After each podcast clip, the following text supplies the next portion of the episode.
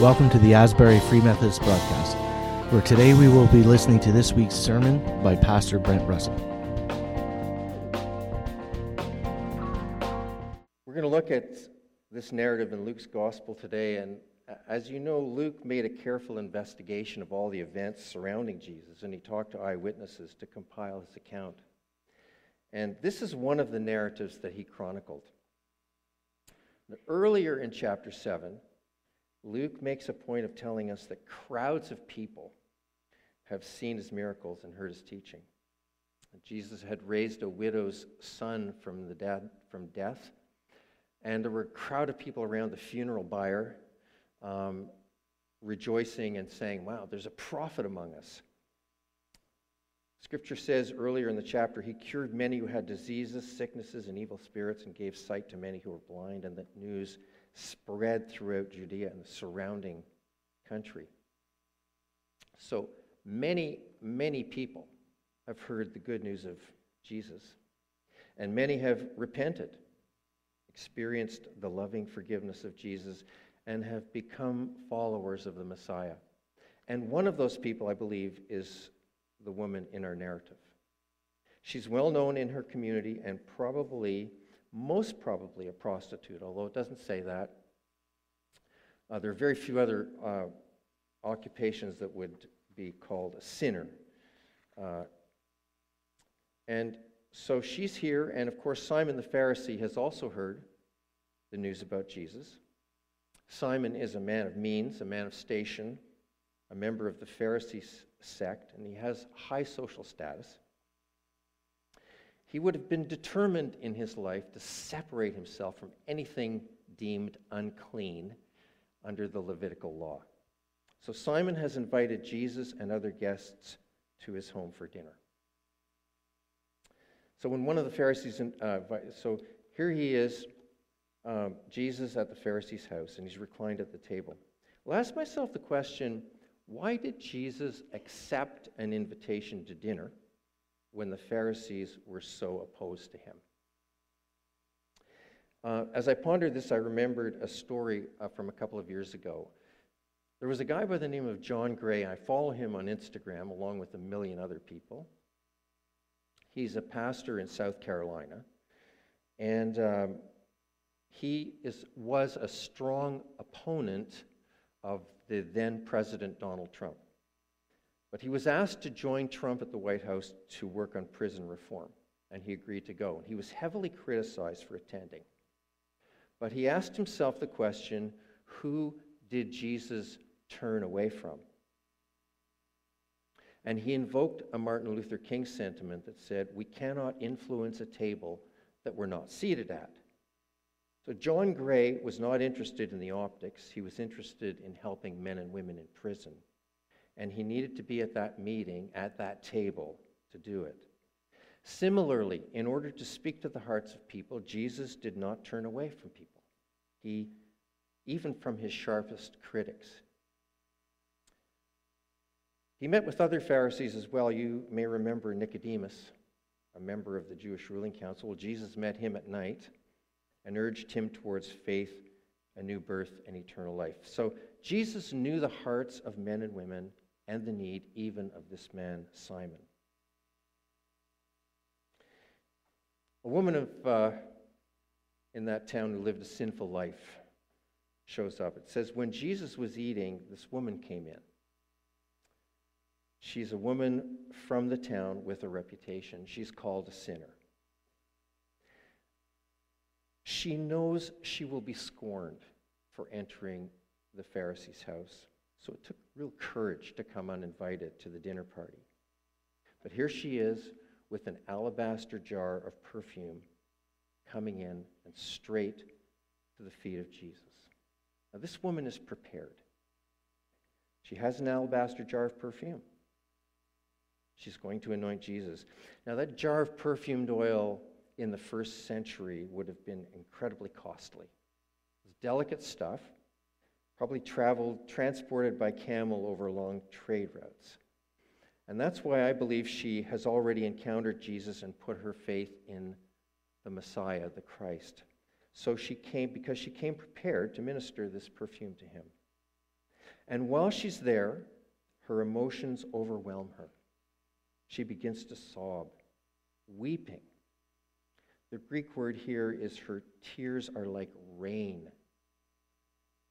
They're wetting Jesus' feet. and She lets her hair down.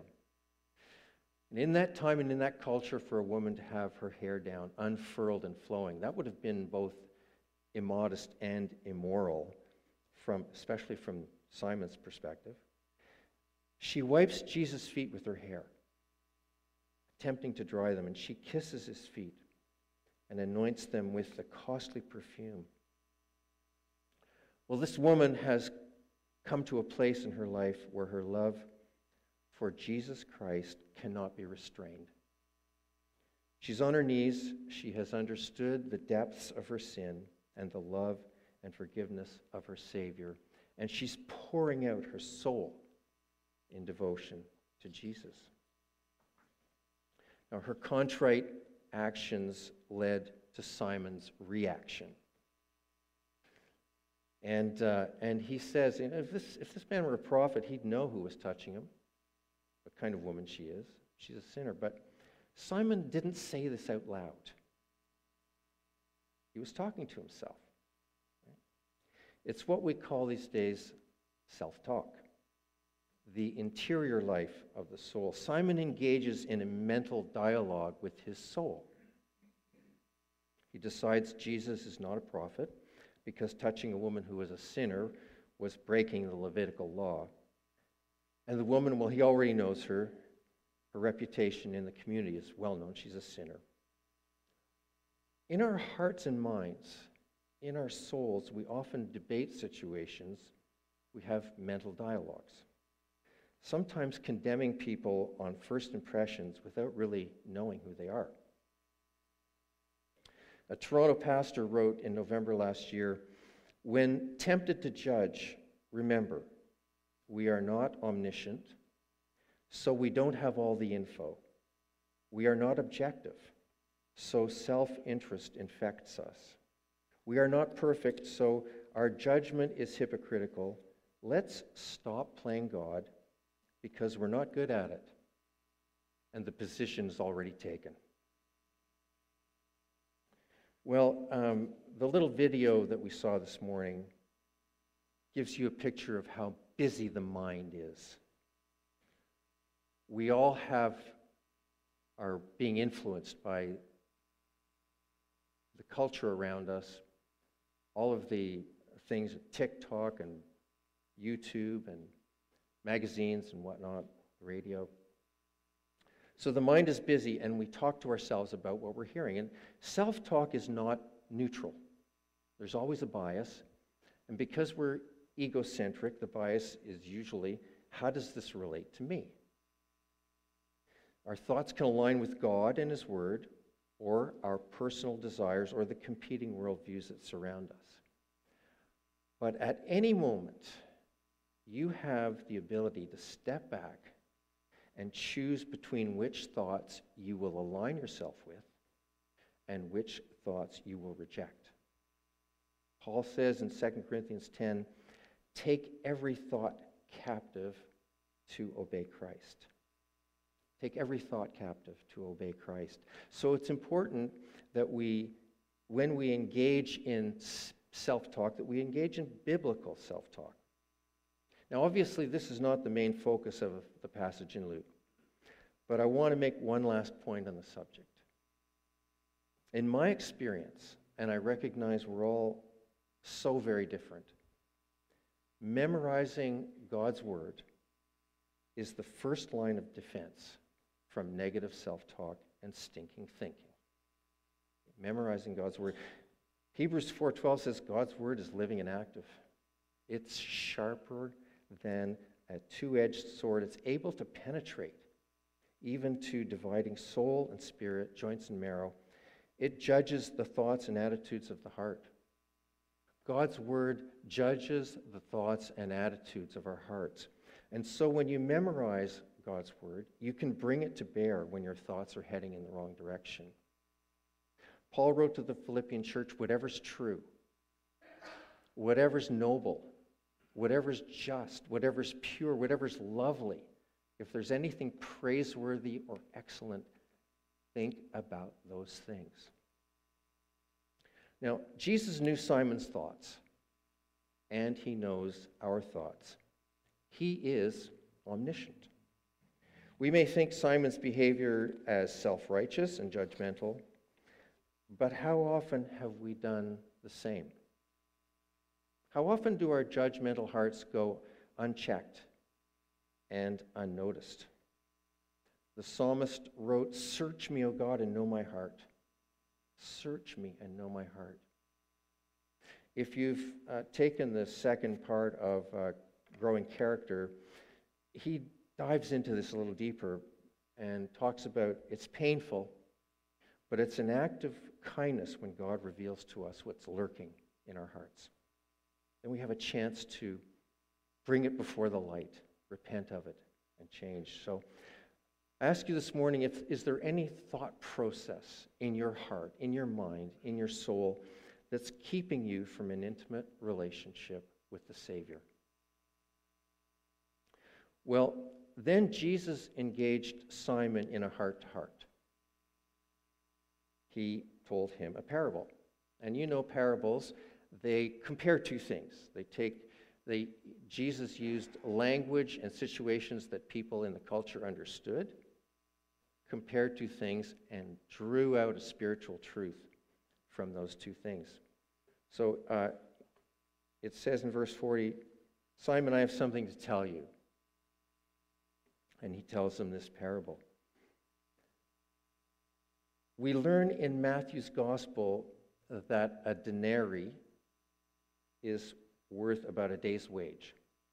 So the first debtor owed about 50 days' wages, 50 days of labor, and the second debtor about 500 days of labor. I was trying to think of, uh, of a picture that could sort of give us a little more insight into this, but so I came up with this little story. Let's say you're out backpack camping with your wife. It's a seven day hike. You've got everything on your back. On day three, you slice your finger on a sharp knife. No problem. Your wife has a first aid kit. She pulls it out, puts a band aid on it. You're grateful. She has a first aid kit, and she's attended to your cut. Now, let's say you're three days in and you take a serious fall, injure yourself badly. There's no 911 and your very life is at stake. Your wife makes a homemade stretcher, straps you on it, and hauls you over the rough terrain to safety. She has saved your life. Now you're beyond grateful. Let's say someone asks you, Jeff, if you were to judge which of these two actions you're most appreciative of, well, you wouldn't suppose what the greater debt of appreciation would be. You'd clearly know it. Your wife has saved you. Well, the money in the parable is an allegory to sin. Both were sinners, but one knew it and one did not. Sometimes we forget that we're all sinners, especially when we compare ourselves to others, as Simon did. But this parable really isn't about how much one has sinned. It's about recognizing that you are a sinner and you owe a debt you cannot repay. And to the degree that you realize this, that's the degree you'll grasp and appreciate Jesus' gift of forgiveness. Jesus paid the debt for all our sins on the cross. But if there was a scale that could be used to measure the number or magnitude of sins that you committed during your life, how would you compare to other people? You might think, well, that's not worth considering because he did indeed pay the entire debt. But the fact of the matter is that the rank that you assign yourself determines the amount you love him. Paul the Apostle measured his sin and ranked himself. Paul said to, in, a, in his letter to Timothy and to us all here is a trustworthy saying that deserves full acceptance Jesus Christ came into the world to save sinners. of whom I am the worst. But for that very reason I was shown mercy, so that in me, the worst of sinners, Christ might display his unlimited patience as an example for those who would believe on him and receive eternal life. Paul considered himself, ranked himself as the worst of sinners. Now, uh, several years ago, um, I was pastoring in Verona, and on a Sunday morning, um, an Aboriginal woman uh, arrived. Her name was Dorothy. She was coming from Manitoulin Island, and she was heading to Kingston Penitentiary to visit her grandson. She worshiped with us that morning. I had her come up to the platform and tell us her story. And afterwards, she asked me if I would visit her grandson in the Kingston Pen. Uh, so I agreed, and I got, uh, over the next couple of days, I got clearance. Um, and uh, how many of you have been in the Kingston Pen? Okay. Uh, hopefully not for a heinous crime. Um, as you know, uh, it is now a tourist attraction. But back when I was serving in Verona, um, it was um, the worst of the worst. And um, the people in this grim place, and it was grim, uh, were convicted of serious crimes. And the chaplain at that time was a fellow named Claude. And he invited me to, to lead a, a service on Sunday evenings. And as a result of that, I got to meet a bunch of guys who were incarcerated for the worst of crimes. And I also knew a second chaplain, and he told me that a question he had often been asked was, How can Jesus forgive me for the heinous crimes I've committed? And this chaplain graciously referred them to the passage I just read to you and explained that Paul considered himself to be the worst of sinners. And he was shown mercy as an example to those who find themselves in the same condition. Now, these men had committed big crimes, big sins. You have to commit big sins to be forgiven much? Some of you know Matthew Henry was a commentator from the 1600s. And he says this There's no such thing as a small sin because there's no such thing as a small God to sin against. There's no such thing as a small sin because there's no such thing as a small God to sin against. No one who repents is beyond the reach of the love and forgiveness of the Savior. And to the degree that you recognize the depths of this debt that has been paid, is the degree to which you will appreciate the gift of forgiveness. Well, then uh, Jesus turned towards the woman and said, Simon. I like that uh, little picture. Jesus turned towards the woman and said, to Simon. See, Simon didn't really see that woman, but Jesus did. He turned to her. He recognized her as a person made in God's image. And Jesus says, You know, you didn't wash my feet, you didn't. And the common courtesies of that time period in that community were not given to Jesus. Simon should have greeted him with a kiss. Simon should have had someone wash his feet, his dusty feet. Simon should have anointed his head with oil, but he chose not to. Why? Why was Jesus not given those common courtesies? And I think the reason, I, am not Simon, but my perspective would be that he didn't think Jesus could do anything for him. He already had everything he needed. He was a man of means and status. He had separated himself from anything that was deemed unclean. He felt nothing for Christ. His orderly life was impervious to the love of the Savior and to a thrust of grace. What could Jesus do for him? Well, Pastor Brent recently taught us from the letter uh, to the church of Laodicea. You say, I'm rich, I've acquired wealth, and do not need a thing, but you do not realize that you're wretched, pitiful, poor, blind, and naked. Here I am. I stand at the door and knock. If anyone hears my voice and opens the door, I will come in and eat with that person, and they with me. When Jesus knocks and we invite him into our house, into our lives, are we like Simon? Do we think, there's not a lot that I need. I've worked hard for everything I have, and I'm not really a bad person. Or do we see the depths of the debt we owe him? Do we see ourselves as wretched, pitiful, poor, blind, and naked?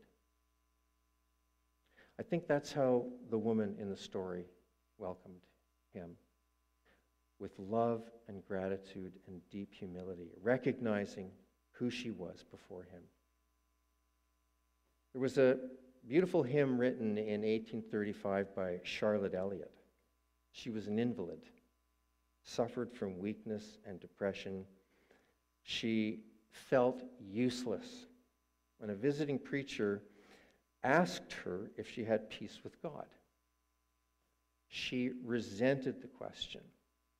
But a few days later, she invited the preacher back, apologized, and said, I want to clean up my life and become a Christian. He told her, Come just as you are. She penned a hymn with some of the words from the Laodicean church Just as I am, without one plea, but that thy blood was shed for me. Just as I am, and waiting not to rid my soul of one dark blot. To thee, whose blood can cleanse each spot, O Lamb of God, I come, just as I am, poor, wretched, blind. Sight, riches, healing of the mind, yea, all I need in thee I find. O Lamb of God, I come. Just as I am, thou wilt receive, will welcome, pardon, cleanse, relieve, because thy promise I believe. O Lamb of God, I come. I love this hymn because Charlotte Elliott was keenly aware of her sin. And true worship flourishes best when we're deeply aware of our indwelling sin and our indebtedness to Christ. True worship is realized when we see our sin, recognize it, and the, our indebtedness and the glory of Christ. Well, Jesus said to the woman, Your sins are forgiven. Your faith has saved you. Go in peace. Only twice in the Gospels does Jesus uh, basically send a person away with those words. The first was the woman who had been slowly bleeding for 12 years, and he said to her, Daughter, your faith has saved you. Go in peace. Same as he said to, to, to the woman in our narrative. Both women had had a deep moment of communion with Jesus. And now it was time to go. Jesus said, Go. Go and become a nucleus of blessing and mercy and peace in your own centers of influence. But the Greek word here really means go into peace. Young's literal translation of the Bible says, Thy faith has saved thee, be going on to peace. Go your way, a blessed and forgiven woman, and don't be troubled by the censures and scorn of other people. Go into a place of peace peace with God and peace with yourself. Friends, the blessing of forgiveness is peace. We were once far away, strangers to the gospel, but now we have been brought near by the blood of Christ he is our peace. Thanks for joining us this week on Asbury Free Methodist Broadcast. Make sure to visit our website at asburyfmperth.com where you can subscribe and never miss a show. If you'd like this broadcast, you might want to check out our Facebook page, Asbury Free Methodist Church. Until next week, take care and God bless.